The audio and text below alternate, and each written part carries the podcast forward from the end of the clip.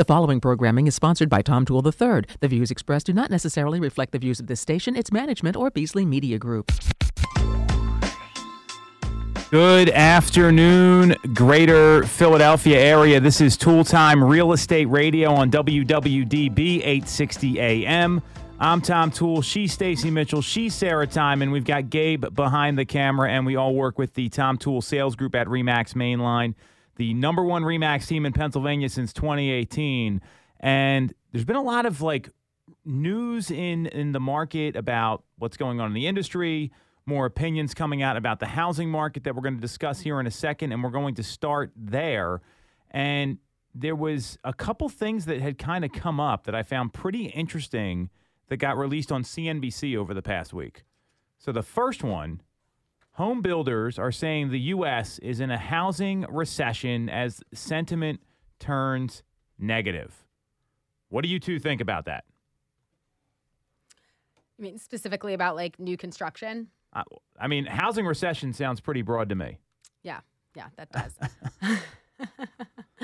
um, I mean, I think that, again, like as we've touched on before, like for people that that need to move, they're going to make that transaction uh, happen. Um, I think that we have a couple other factors that are going on right now that are actually making it a lot more favorable as a buyer to come back to the market.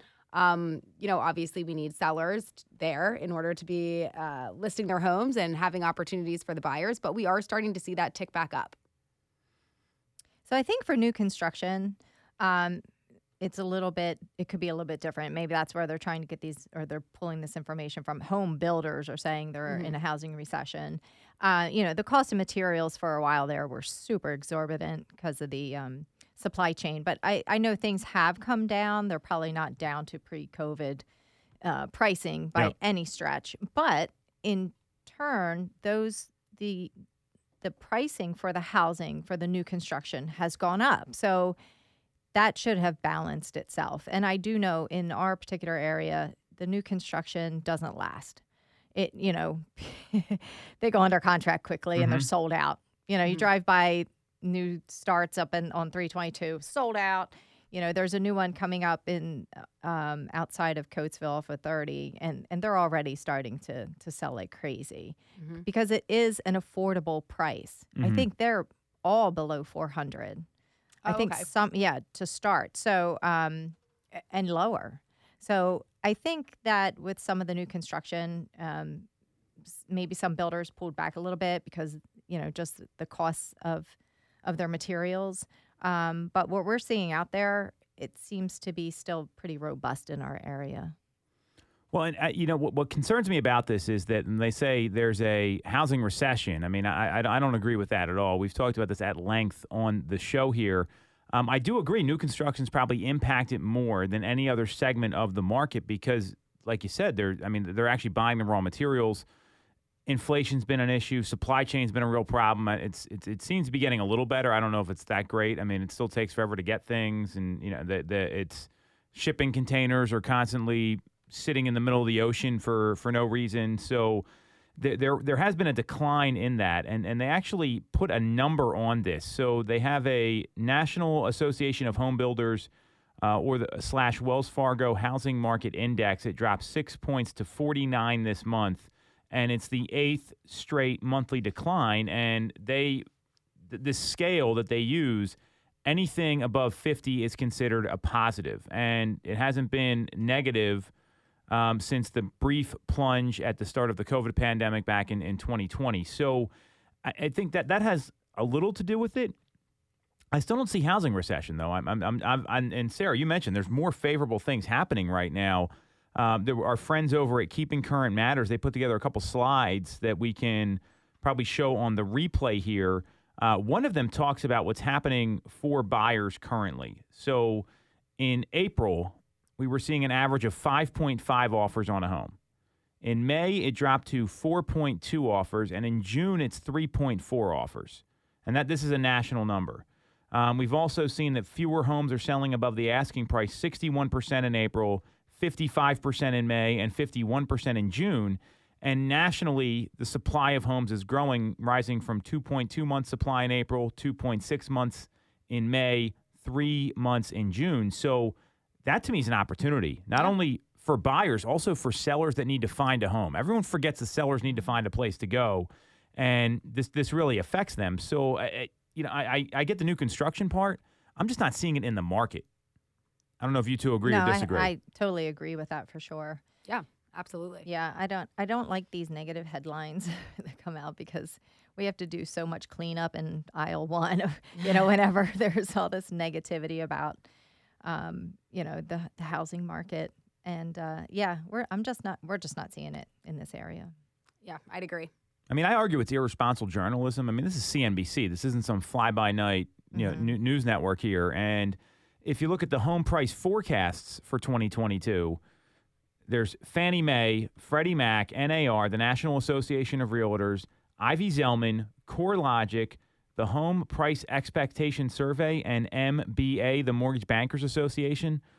Besides the Mortgage Bankers Association, everyone else is predicting a nine point three to sixteen percent year-over-year increase in home prices. The Mortgage Bankers Association is at two point seven percent, which would still be fine in a in a normal market, which is what we're entering into. And the average of all seven is ten point three percent.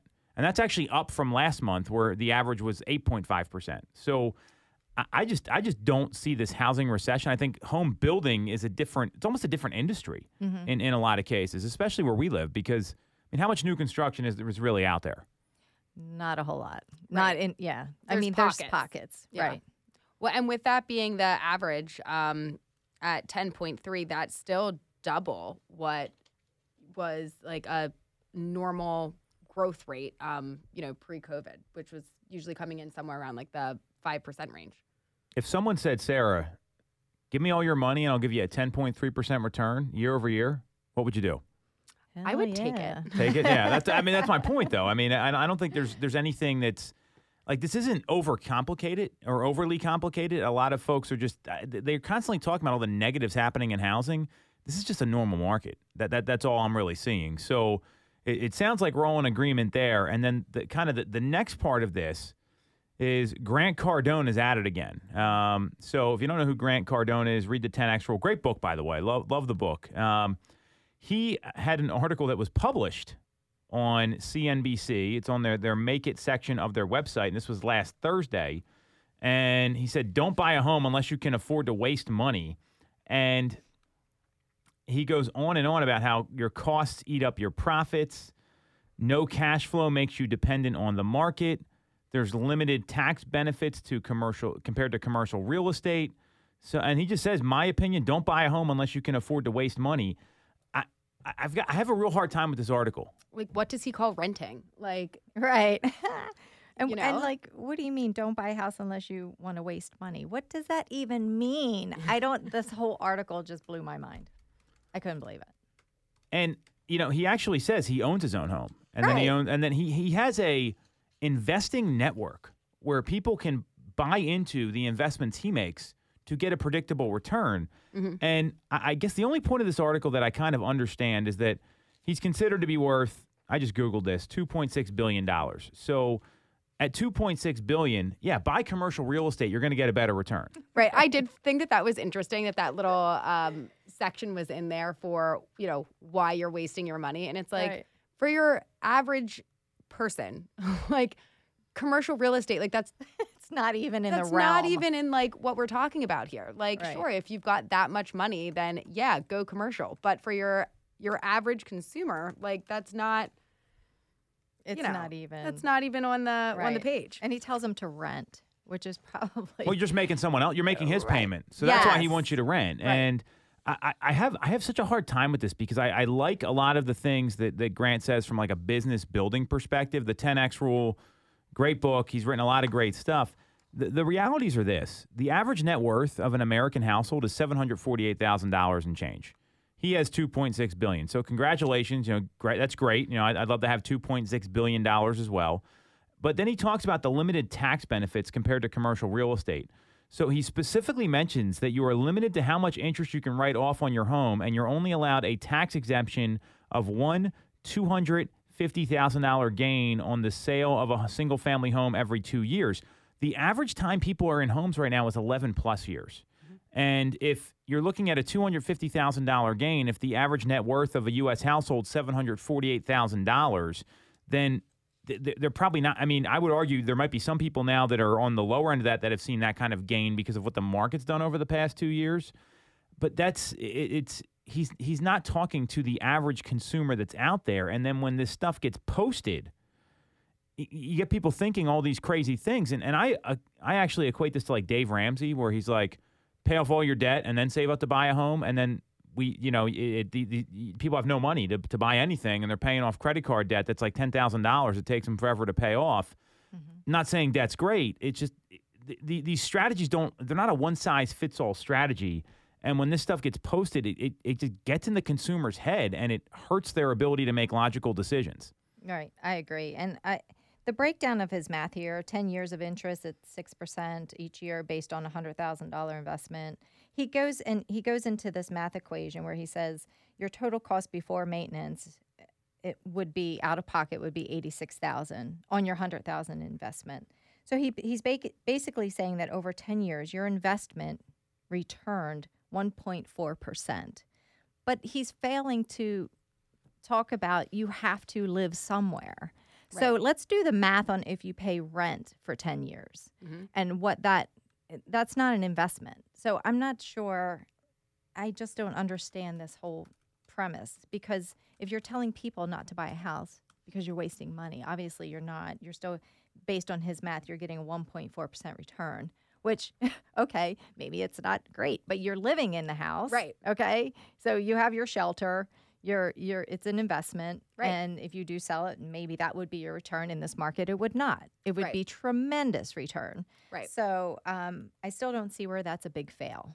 Right. And then his next point goes on saying that no cash flow makes you dependent on the market. Well, and that only that true real estate investments provide you with monthly passive income. Well, yes, if you've got income producing rental properties, right. but for your own personal um home where you live, where you're paying a mortgage payment rather than a rent payment, um, I don't think that having the passive income makes it a success or not a success. You know, it's um, it's when you go to sell it that you you turn your profit. Right. So it would be kind of, I don't know, it's kind of a wash. If you have a rental property, but you're renting for your place, for your residence. Right. What? I don't get it. I'm right. not understanding that. Right, right. Well, and, and for someone like him, he may want to live somewhere for a year or two. Well, then I, I wouldn't buy that house either if you're only going to be there that short term, because right. he's probably buying something that's, you know, oh, on, on the on the highest end of the premium market. So that's a different story. But this is not realistic for what what a lot of folks are doing. So right. I just um I just pulled another. And this this comes. This is actually on C N B C. So. Uh, this is August twenty-fourth of last year. Um, they did a survey of the consumer finances, and, and they had a very different net worth number. They said that the median net worth, which is different than the average. The median and the average are two different things. The median is the middle number. The average is, is the average of everybody. So the median net worth is one hundred twenty-one thousand dollars for a U S household. And in twenty nineteen, homeowners in the U S had a median net worth of two hundred fifty-five thousand dollars versus just six thousand three hundred dollars for renters. So that tells you all you need to know. I mean, right. when we're talking about the average person, the average American, that's a forty X difference between the two groups. So, you know, he's Mister ten X. Well, he just got beat by four, a factor of four, as far as I can tell, on this, on on on this this math here. So. You just got to be careful who you listen to. And I, I think the lesson here for consumers is that you can make stats say anything you want. Mm-hmm. You talked about having to do cleanup on, on you know, cleaning up like, uh, what was it, clean up on aisle ten or something right. you said? I love that, because people see the, these articles and right. then they're like, oh, well, Grant Cardone said this, or, mm-hmm. you know, uh, so so-and-so said that. And then when you actually break down the math and show them, it's very different. And to me, this is all the more reason to find someone in your local marketplace that can help you navigate these things. Because, look, our market's a lot different than other markets. You go to New York, like New York City, right? Like, imagine, like, compare Philadelphia downtown to New York downtown. The, mm-hmm. the cost of housing is just dramatically different. So, yeah, you shouldn't buy New York because you can't afford it. Here, right. Right. you can hold on to it. Value's going to build. You get tax benefits. You're not paying someone else's mortgage. Yep. Or it just it just doesn't it just doesn't make sense. I mean, you're not you're not wasting money there. I would argue you're doing the opposite. Now, the flip side is, I don't know that a house, like buying a house is like, you should be your retirement plan. I think that's where some right. people go wrong too. So, right. you know, we're not financial advisors. We just, this is just what we, we've seen in the marketplace. So I, I, to me, it's all about getting some local advice on what's going to be relevant to your market. Right. And, and he also goes on to say he doesn't believe that owning a home should be considered as the American dream. And I, I, that I don't understand either. The folks that I deal with daily, it is their American dream. You know what I mean? Mm-hmm. It is their dream. It's, he says, for the most part, it's simply a place to live. Well, yeah, you have to live somewhere, but mm-hmm. it's more than that. It's people have their families there. They they make memories there. Um, you know, the houses that we go into, you you open the door, and on the door frame, you see where the kids have marked their mm-hmm. growth year to year. Right. You know, that means something. Right. It's not just a place to live. It's a place where you are living. Right. You know, so it is an American dream. It's a dream for most folks to own their home that they live in. Absolutely. Well, a lot of the American dream, it's called that because you can't do this in other countries. Like owning right. a home in other countries where a lot of people immigrated from, like it, it's just unheard of. It just doesn't happen. So, yep. uh, you know, both of these are examples of just being very careful about what people are saying about the housing market right now, because with the stats that I shared, ten point three percent year-over-year appreciation, less multiple offers, and still three point four offers, which to me is pretty incredible mm-hmm. because I've been in markets where there's no offers and you're just waiting, and it's the time on market's like ninety days, one hundred twenty days. I mean, it's, so yeah. to me, that's that's tremendous for home sellers. And even na- our supply is lower than the national supply. We're about a month, month and a half here in, in the Philadelphia suburbs, about two plus months in the city. We're less than the three months that that that that we're seeing nationally. Still incredible, because an even market's not not until you get a six-month supply. So you would have to double that nationally. Mm-hmm. So I see a lot of positives about the market, and the silver lining here, and this is actually from an economist quoted on C N B C. This is on Keeping Current Matters. His name's uh, Joel Kan. I don't know if I'm pronouncing that right. Joel Kan, I guess. I don't know. Um, There could be a potential silver lining for the market as stabilizing mortgage rates and rising inventory are bringing buyers back to the market during the second half of the year, because so many people got scared off by stuff like this. Mm-hmm. Yep. And they realize this is how it's going to be. Like, the interest rates are going to be there. Right. We can't control that. Let's right. control. Let's focus on the things we can control. You know, we can control you going out and looking at homes and putting offers in. Right. You know, let's do it. Right. We can't control what offer the seller is going to choose, but you can throw out your best. Right. If you don't, if you don't try, you it's don't not going to happen. Exactly. We know that. Right. That's a that's a proven fact. If right. you don't try, you're not gonna you're not gonna succeed. Right. Right. So yeah, you got to get out there, and I think that buyers are coming back into the fold because they realize, okay, you know, they went up and then they dip back down. Mm-hmm. Let's just get in. Let's just get in the market here. Right.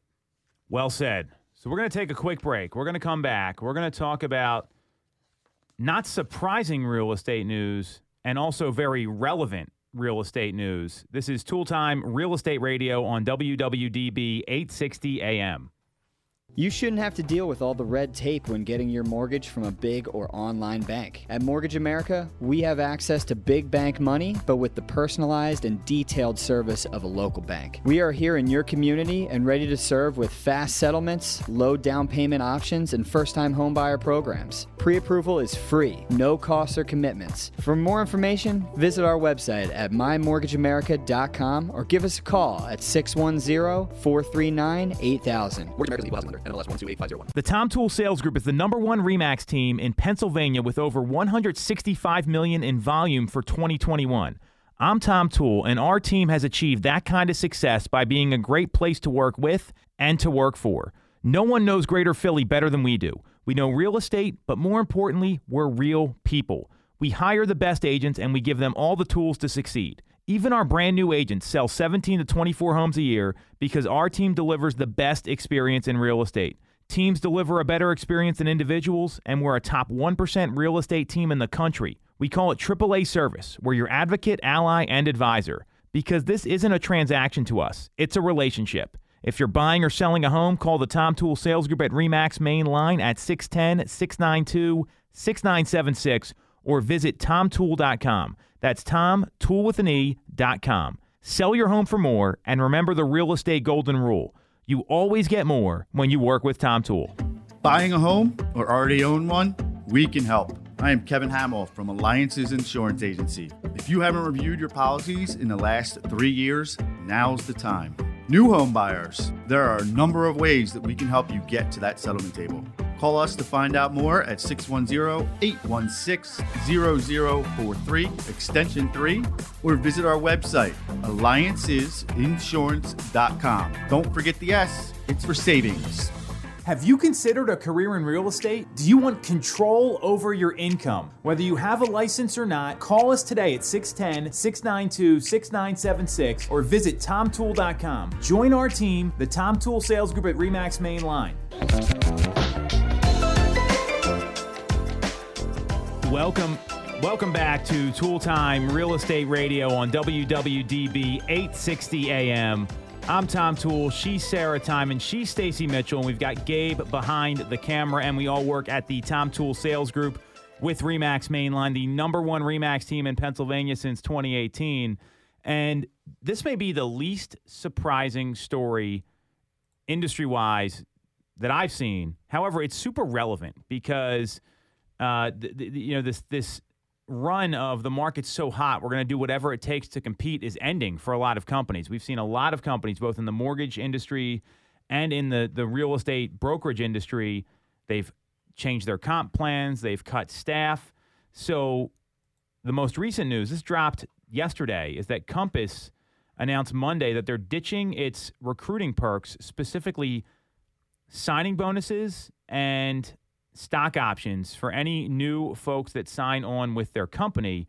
Um, so they're they're and and when I say signing bonuses, I'm talking about, I think Randy Moss put it best, straight cash, homie, is what he says all the time, right? So they, I mean, they were, you know, this this was happening at a high level, and this was on their earnings call. Um, they're ending these equity incentives, and they actually ceased them two months ago, and the financial incentives ended last week, and they're all going to be on the same commission split. So what do you make of all this? Because this is a drastic left turn from a company that said, we're going to keep going, we're going to keep doing this, this is how we operate, we're the fastest growing brokerage. To me, it's all about having a healthy company, not being the fastest and the highest agent count. What do you two think about all this? And I think this raises some other questions I want to get into. Well, I think it means that they're feeling the shift going on. Mm-hmm. Um Honestly, I don't know anything about their structure, the way that they're made up. I don't. So I don't know what they were offering as far as stock options or bonuses. Are they, you know, what are these bonuses that they speak of? Is it something that incredible that um, some people would say, oh, no, if they're not giving me, you know, the thirty thousand sign on, I'm not going. Um, but it looks like they're expecting to save three hundred twenty million dollars. Um, I guess that's annually. That's probably a good thing since they lost one hundred one million dollars last quarter. Okay, so this is what this is what the true uh, true story is, their losses.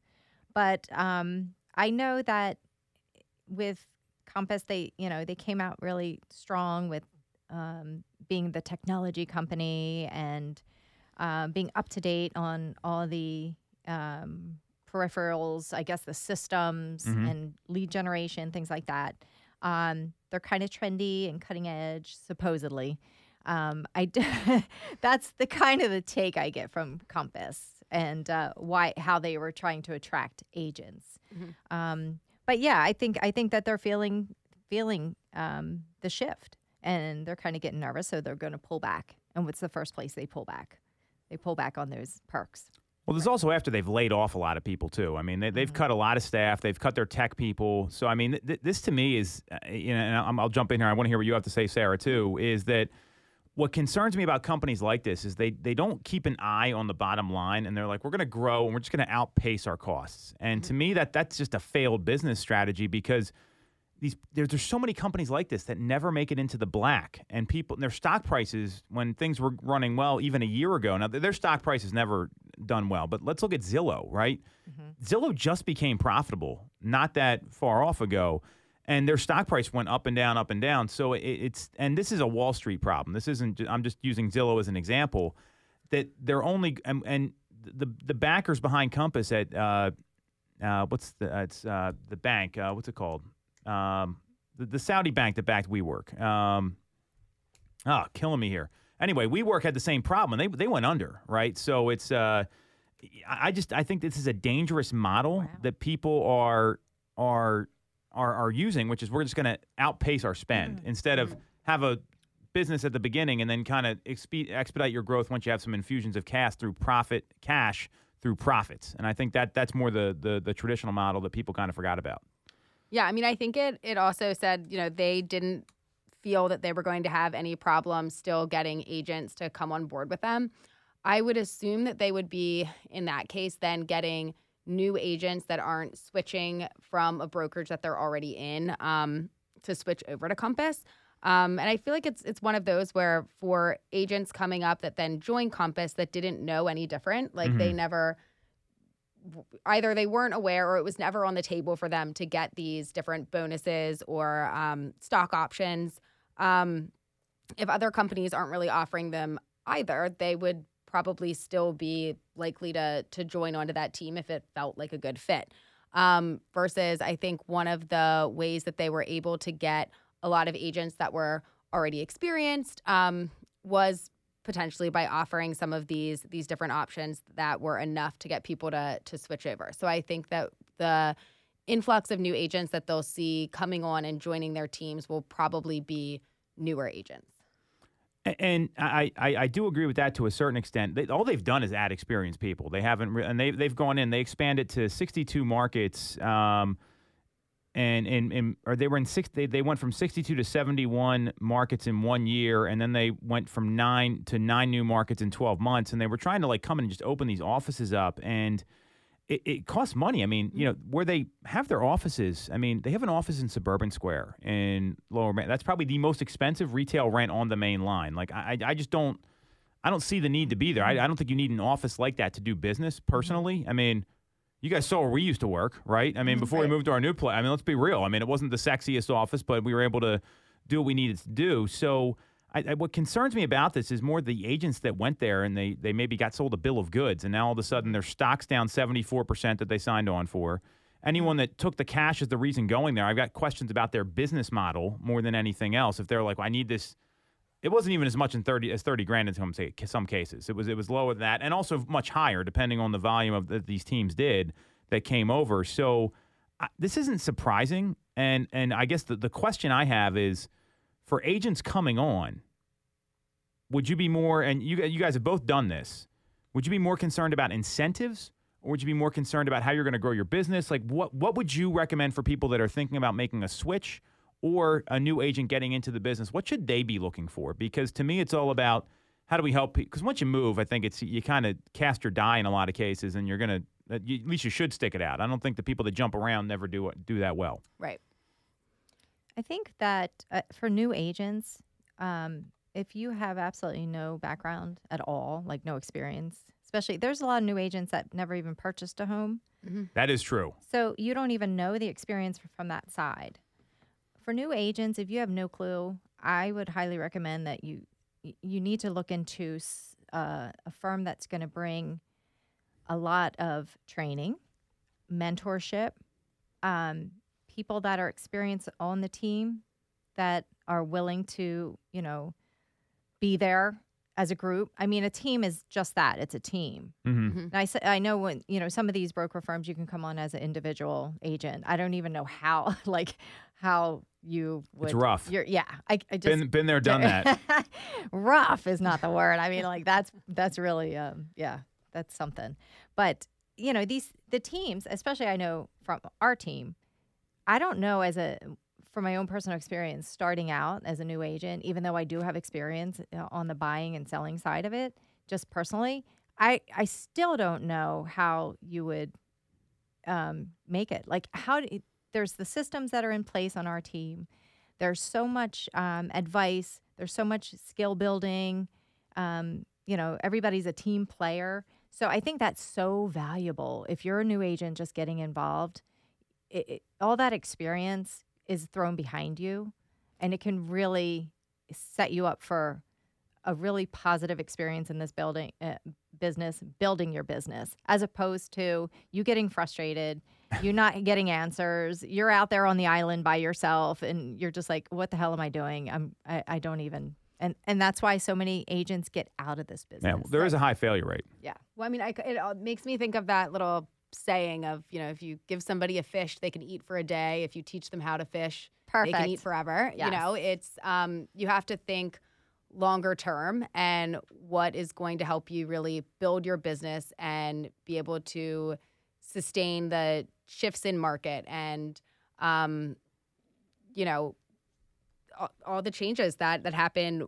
Sometimes it feels like day to day, but like certainly you see it in like weeks and months and um, seasonally, and you have to you have to know how to work around all of that and um, how to be able to help yourself.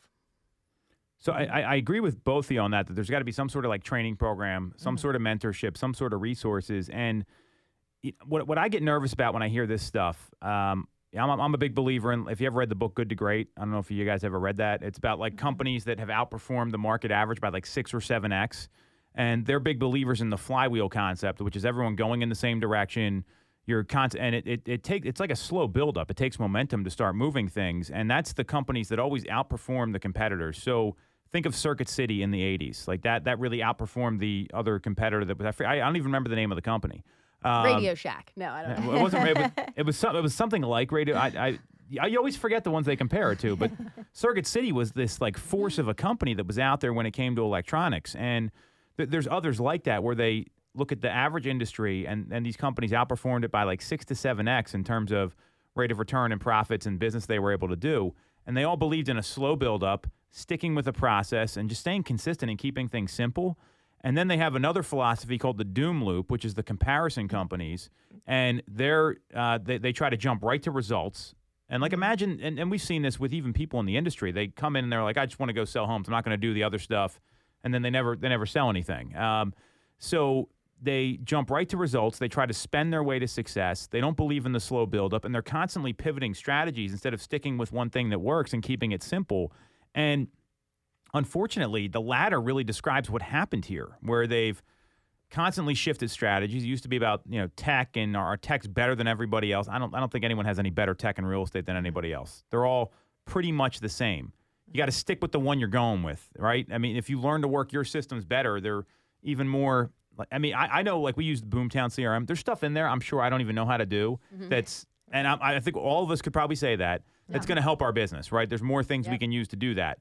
So they're, they're shifting strategies. They're constantly pivoting, and everyone's kind of going in a different direction here. And that that's the companies that have this, like, looks like it's a meteoric rise, but then they come crashing down. They don't have sustained success for a long-term period. And unfortunately, I, I see more of a doom loop scenario here than a flywheel with Compass, because they tried to come on the scene and grow so quickly with the SoftBank money. I remember the bank, and it didn't go well with WeWork. I mean, WeWork was that was a disaster. What happened with them, and that was another SoftBank investment. So, mm. I, I mean, it's it's unfortunate, and you know, I, I wouldn't be surprised if someone buys Compass, meaning another company. I, I think that could really be on the horizon here because their stock price is so low. I mean, seventy-four percent in in a year. I mean, that, that stinks. Yeah. Yeah, and, and it's also concerning on the investor call.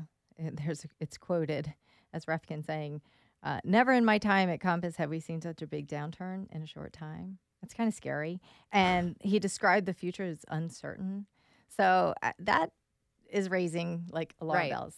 Like, oh, okay, it's, it's like that. So many people are talking about the downturn has been unexpected here. Was this that unexpected for you two? No, what comes up comes down. I mean, it can't be peaks all the time. Yeah. Right. Mm-hmm. Yeah. I mean, I would argue we kind of almost predicted this was going to mm-hmm. happen and had been training for it because, mm-hmm. like, I mean, we've we've seen the signs, and, and you kind of have to look for the signs early and pivot your strategy earlier and not just totally go away from it, but, hey, what was the stuff that we did that we maybe need to, re, you know, re mm-hmm. recommit to, like buyer consultations or yes. overqualifying people yes. or— mm-hmm. Just just talking to more folks, not just running follow with the up. people that follow up, right? I mean, unheard sure. of in real estate. uh, it's so, you know, I, I, I do agree with that. And, and I mean, what kind of confidence is that inspiring the people that work there? Like, a lot of people made this move because they believed in the C E O. I mean, I'm not seeing that there's this dramatic downturn. To mm-hmm. me, this market is full of opportunity. Totally full right. of opportunity. Yeah. Well, I then, think the one and done, it, it could be on the outs, you know? Right. And that was the easy pickings. Right. Like, you have to take that people out. That would never happen for... before. Like, I've been doing this twenty-one years. I think that mm-hmm. happened to me like three times. Okay. So see, I yeah. mean, it, it was yeah. not often. Mm-hmm. And when it did happen, I'm like, wow, I, this is awesome. But it's right. it, it's not a common thing. Right, right, right. Where some new agents that just got into the biz could think, oh, this is the way it is. Mm-hmm. It's like, no, right, right, not at all. Well, and then was it was it saying that for people that are already, um, you know, with Compass, their splits stay the same, but moving mm-hmm. forward, they were going to be restructuring for a year. They're going to stay that's that way for a year, is what I believe the article said. Let me okay. let me quote this here. I don't want to misquote anything. So let's see here.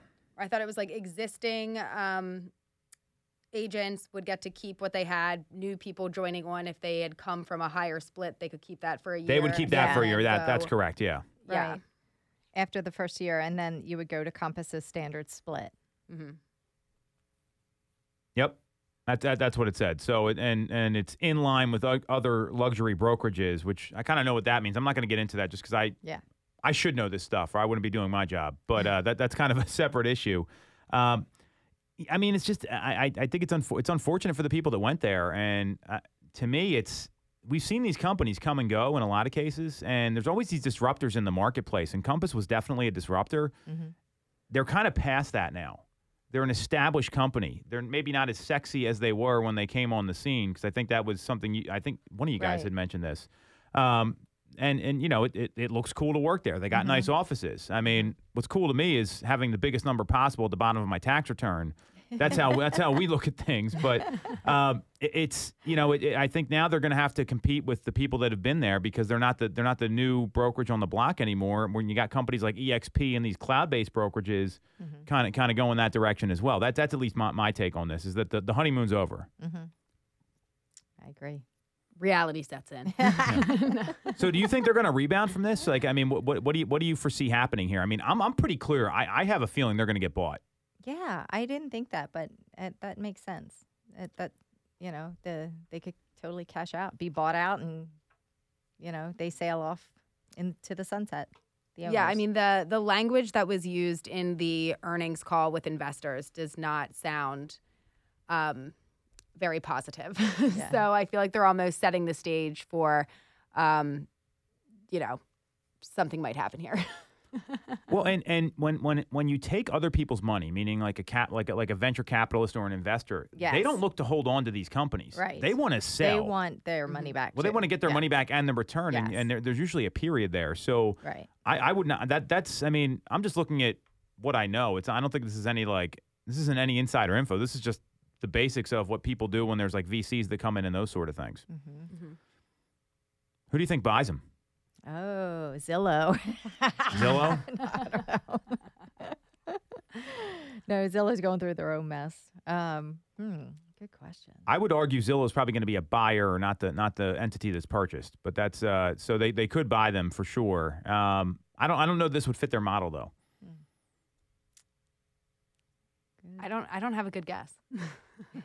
Well, let's let's see what happens. I mean, I I, I would be surprised if if that this, this isn't even happening right now. And look, mm-hmm. I mean, now they're they're primed for for a purchase because their stock price is so low. That's what, that's what really counts. So, all right, why don't we take a break here? Enough uh, talk about companies that are having challenges. I think every everyone's having challenges right now. That's just how you look at them. Mm-hmm. I see opportunity, like we all agreed here.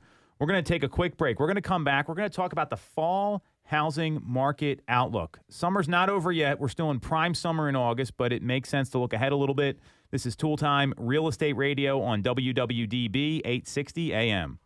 I'm Tom Toole of the Tom Toole Sales Group at RE/MAX Main Line. If you're thinking of becoming a real estate agent in the Greater Philly area, I have a special offer for you. Our team did one hundred sixty-five million dollars of volume in twenty twenty-one, making us the number one RE/MAX team in Pennsylvania and a top one percent team nationally. Our agents love us because we offer them a successful career, a great life, and an unbeatable culture. Agents who've been with us for at least a year average thirty-plus sales. Even our brand-new agents average seventeen to twenty-four sales a year. We offer proven systems and expert training. We help you set more appointments and sell more houses. Now here's the offer. If you don't have a real estate license yet, we offer real estate scholarships so you can get one for free. Check it out at real estate scholarship program dot com. Or visit the Tom Toole Sales Group at RE/MAX Main Line at Tom Toole dot com. That's Tom Toole with an E dot com. Get more out of your real estate career, and remember the real estate golden rule. You always get more when you work with Tom Toole. For the best local mortgage service and great rates on your money, look no further than Mortgage America. We've been operating in the Greater Philadelphia area for forty years with a focus on smooth, easy access to home purchasing. Whether you're a first-time buyer, upsizing or downsizing, or just refinancing, we have programs for you. We also have closing cost assistance programs and access to subsidized interest rates.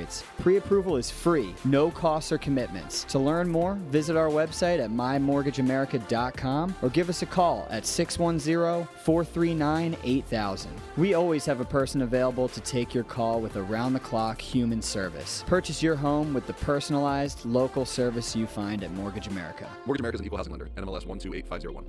Buying a home or already own one?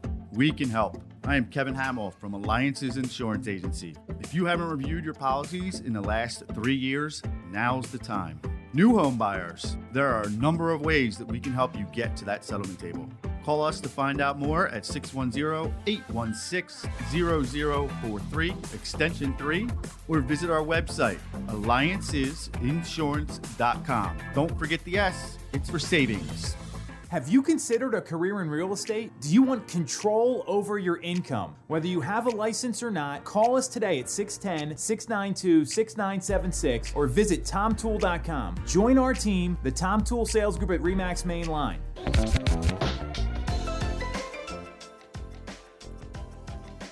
All right, all right, all right. We are back on Toole Time Real Estate Radio on W W D B eight sixty A M. I'm Tom Toole. She's Stacy Mitchell. She's Sarah Time. And we've got Gabe behind the camera. And we all work at the Tom Toole Sales Group at RE/MAX Main Line, the number one RE/MAX team in Pennsylvania since twenty eighteen. And we're going to give you the fall market outlook. So I didn't really prepare Sarah and Stacy for this. I've got four predictions for the fall market. And in my view, the fall market goes right up until like December-ish. And then you kind of, so we're looking at really the next like ninety, one hundred ten days, I guess, or one hundred five days. I don't know if I'm doing my math right, but somewhere around there. Sounds right. I'll take it. Thank you. Um, well, you got ninety plus fifteen, right? So that's, that would be one hundred five. So we, yes, we do uh, give accurate closing cost estimates here, by the way. So, um, So I want to give you guys four predictions that I have. I've been really studying the market, and, and it's nothing that I don't think you're going to see surprising, but these are the questions consumers are asking right now. So one of the biggest things I've heard is that there's a housing bubble. The bubble's going to burst. Prediction number one, prices are going to continue to increase through the end of the year. Agreed. Totally agree. All right. Tell us why in maybe thirty, sixty seconds, why you agree. Because there's still a lot of competition that's going to keep, continue to drive up the purchase prices on, on the homes. I'm still in multiple offer situations, and we still go over asking price for most of the offers. Love it. Sarah, do you have anything to add? Yeah. I mean, I think absolutely everything that Stacy just said there. Um, and we know that just people beyond us, people that are much smarter than us, who have, um, you know, really looked into this in detail, are giving predictions of ten percent uh, growth here. So when you give that, when you give the lack of inventory that we still have, we've talked about how, you know, nationally you may have like a three-month supply. We're not at that here yet. Um, the fact that buyers are starting to come back to the market more, um, I think when you compile all of those, it that leads to increases in prices.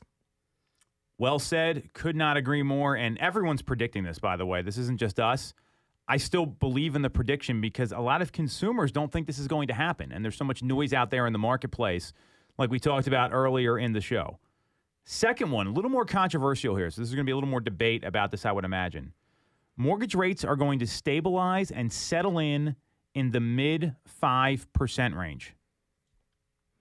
I still think it's going to be a little bit higher. Um, I mean, I, I don't think it's going to be up to seven, but I think I'm still thinking low sixes.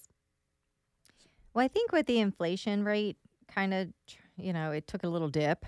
Mm-hmm. Not that that's going to hold because I, I know a lot of people, you know, they kind of changed the the way that they were um, living, you know, not driving as much and So not leaving their house. I don't know how that works because, you know, we drive all the time, right, Sarah? Right, right. Um, so, yeah, not leaving their house. So that could the inflation rate could go up a little bit more, which it could tick up. But I think that um, it is more stabilized. So that being said, um, maybe the feds won't continue to raise the rates. So maybe the and I believe that the mortgage industry, they know that they can't continue to increase mortgage rates. They saw what happened mm-hmm. to their mortgage applications. Um, so I think there's a real concerted effort to keep the housing market solid um, because it is what got us through COVID. It was the housing market. Agreed. That was the economy. Yep. So I, I think it's going to stabilize. I think they're going to stay around this, and, and the buyers are conti- going to come, you know, they are coming back into the fold because of the little dip in, in the interest rates. So I think it's going to play into a really great fall market. Right. And I think the realization that, like, they're not going to be plummeting again anytime soon, you know? Right. And that happened for a specific reason. Right. The reason why those rates are not coming back. Right. So right. people who think that that's normal, you know, the high twos and the three percent interest, no, that is not normal. Right. Like we that's might gone. never see that again. Lowest rates since they've been recorded since the nineteen forties. And the, uh, so I, I could see it going a little higher, Sarah, to your point, mm-hmm. like creeping up a little bit. I, I, after that last Fed meeting, what I, I always I like watching the comments afterwards. I, I like reading the comments afterwards. I don't watch the meetings, but what what I saw was we're fighting inflation. We're trying to get that under control, and we think we might have done it. And you know, this is a weird time of year to even gauge that because you have all the like. There's so many people that are not around right now because school's back in session in a week or two. I know there's a, there's a big lead up to that, especially for like the parents like myself. So I, I anticipate that. We're going to see that maybe things did creep down a little bit. Um, and what, what, because to your point, like these lenders, they cannot go up higher on the rates or people, I, I think it would be bad for the market if they jump into mm-hmm. like the six and a half range or seven range. That's going to scare off a lot of buyers. So mm-hmm. that's what I'm, I'm most concerned about. And I don't get the sense the Fed is worried about the long-term dollar. They feel really good about where, where we are long-term. It's this short-term inflation that they're trying to fight. Mm-hmm. And unfortunately, part of that is this supply chain issue that keeps ongoing that, like, materials aren't here in a lot of places, so everything's a little more expensive right. with these shipping containers, like, sitting off, like, the you know, in the Atlantic and Pacific Ocean. So that's a challenge, too. Um, what I also know from, you know, Lawrence Yun, the chief economist of N A R, he thinks they might have stabilized, and we saw them jump up a little bit, I think, prematurely in June. Mm-hmm. And if we continue on this path, they might even decrease the rates at the next meeting. So that and five and a half is, is pretty darn good. That's yeah. really good. You know, and it, it's, I think the, the, the challenge we're going to see here, and this is why realtors should really be listening, is you hear those bozos out there saying, marry the house, date the rate. I had a little rant about this. I don't know if you guys that was saw. Awesome. Thank you. Um, that was great. But it, it, I think it's a, because you can't, you, you can't just guarantee a refinance that it's going right. to be lower than five or five and a half percent. Right. Mm-hmm. I've been doing this long enough. I've seen rates in like the seven percent range, and that mm-hmm. even scared off people a little bit. You were talking about double digits when you bought your first home. Yeah. So that's why I think they're going to stabilize because of all these factors here. Mm-hmm. So it sounds like we're kind of on the same page, maybe a little bit of a bubble up on your end, Sarah. Yeah. All right. Number three, inventory will come up and cause buyers to come back to the market. I'm not saying there's going to be tons of options. I'm saying they're going to be on the market a little longer. There's going to be opportunities for people to make bids, and they're going to have a little more time, and it's going to cause people to get excited again about real estate instead of feel beaten down. Yeah, yeah I would ag- I would agree with that. Um, I think that as... But as the inventory does start to creep up a little bit and you see things stabilizing on, on different areas, more buyers are going to come out. And we're going to be not in any way in the situation that we were, you know, over the last year, two years here. But I think it's still going to be a fast-paced market um, because as more stuff comes up, more buyers are going to come out. Mm-hmm. So it kind of balances itself back again. Yeah, yeah. You know, that like it, the whole thing is moving up. At yeah. the same time, right? Exactly. You have inventory, but you still have buyers coming in, you know. Right, right. So it kind of uh, feeds off itself there. But, yeah, um, I do think that the inventory is going to increase a little bit more. We've been seeing that. Um, and there is so much opportunity on the market right now. Things are on a couple of days longer mm-hmm. as opposed to just one weekend. You might find something that's on six days. And there's still Six not days, an offer wow. in hand. And you're like, oh, let's go see it. You love it? Okay, offer's going in right now. Mm-hmm. Um, so I think I, I'm excited about the fall market because I, I believe all these things. I'm seeing it happen. So mm. Um, but I do think buyers are going to be abundant in the fall. I think it's they're still going to be there, um, and we're still going to have a robust market. Yesterday, for the first time, I saw an investment deal in Philadelphia on a home that I was like, man, maybe we should buy this. And that's the first time I've seen this in a while, where wow. like there's positive cash flow, twenty-five percent down, all the normal thing. And it's, you know, I mean, it's it, there, there's a lot more that goes into it just through the numbers work. But that's the first time in a while I've said, the numbers really work on this. And I, I think that's a great invin- mm-hmm. indicator of inventory. Mm-hmm. And it's more of a transitional neighborhood than than like an end user, because I think the end user neighborhoods are always the most competitive. That was something, and you can't quantify that in a stat, except the rate of return you would get on your cash. And I was calculating eighteen percent. So, oh, I mean, wow, now wow. it's not a... That's good. It, it, it just, it, obviously, there, there's a lot of other factors there, but that wasn't happening. So that, mm-hmm. that to me, is a good in, indicator of inventory. And this home already had a price reduction made to it. Oh, my god! And gosh. It was on the M L S. So wow. Wow. Something to think about. Last one here, right on time, the normalization of contracts. Specifically, inspections are elected the majority of the time. Normal deposit amounts in normal timeframes, meaning... like within two or three days, not within ten seconds of executing the contract. Right. five percent deposits, which were kind of the norm. And I, a lot of people would put down less in, in past instances. I'm, I'm big on the five percent. Um, a normal closing period, not as many lease backs. The things that we saw before twenty twenty are going to be the norm in the agreements of sale that come through. Yeah. Yeah, I agree. I've written some normal... offers. What is unquote. Normal, right? It's normal, like you here. Said, inspections. Um, I'm trying to think if it was an ins- if we elected inspections, but without throwing tossing a little bone, like mm-hmm. buyers accept the first five grand or something. Um, but still, with those inspections elected, which is right. amazing, you mm-hmm. know. Um, yes, normal, like you know, forty-five to sixty day close. Yeah, everybody's exciting. Not like scrambling. To, right, exactly. Yeah. Negotiating yeah. Uh, the inspections. Right. Yeah. Negotiating the offer price even. I mean, you know, maybe yeah. maybe homes are selling at ninety-eight percent instead of one hundred two percent. And mm-hmm. and um, I, I like what you said there, Sarah, about the time. These deals going so fast made the transactions not that great for buyers and sellers because you're trying to do it so quick because everyone's trying right. to move fast. I like having a little extra time in there to make it easier for us. I don't know about you two. Mm-hmm. Oh, yeah. I mean, the... with how fast-paced the transaction was going. I mean, every, like, this also speaks to, like, work with people that you know, especially on, like, the lending mm-hmm. side, that you know can, like, get these things done and get the pieces in place. But all of the things that would have to happen by, like, tomorrow. And that was every day. Like, and now this next thing is, you know what I mean? Like, there's yeah. no, you know, just like, all right, you have you a second to breathe. Like, it's it was so, like, you're running from the second that you get that offer accepted. So, sounds like we're in agreement on all four of these, except maybe the rates. Time will tell. We're going to keep track of that one here. We're I getting played out. So, thanks everyone for tuning in. This is Toole Time Real Estate Radio. If you want to follow Sarah, she's on Instagram at Ty underscore Ty Time. That's with a Y. You can follow Stacy at the number two Mitchko. You can follow me at Tom Toole the third, at Tom Toole three R D. And we're streaming live every single week on Facebook, YouTube, Instagram. Make sure to subscribe on our YouTube channel.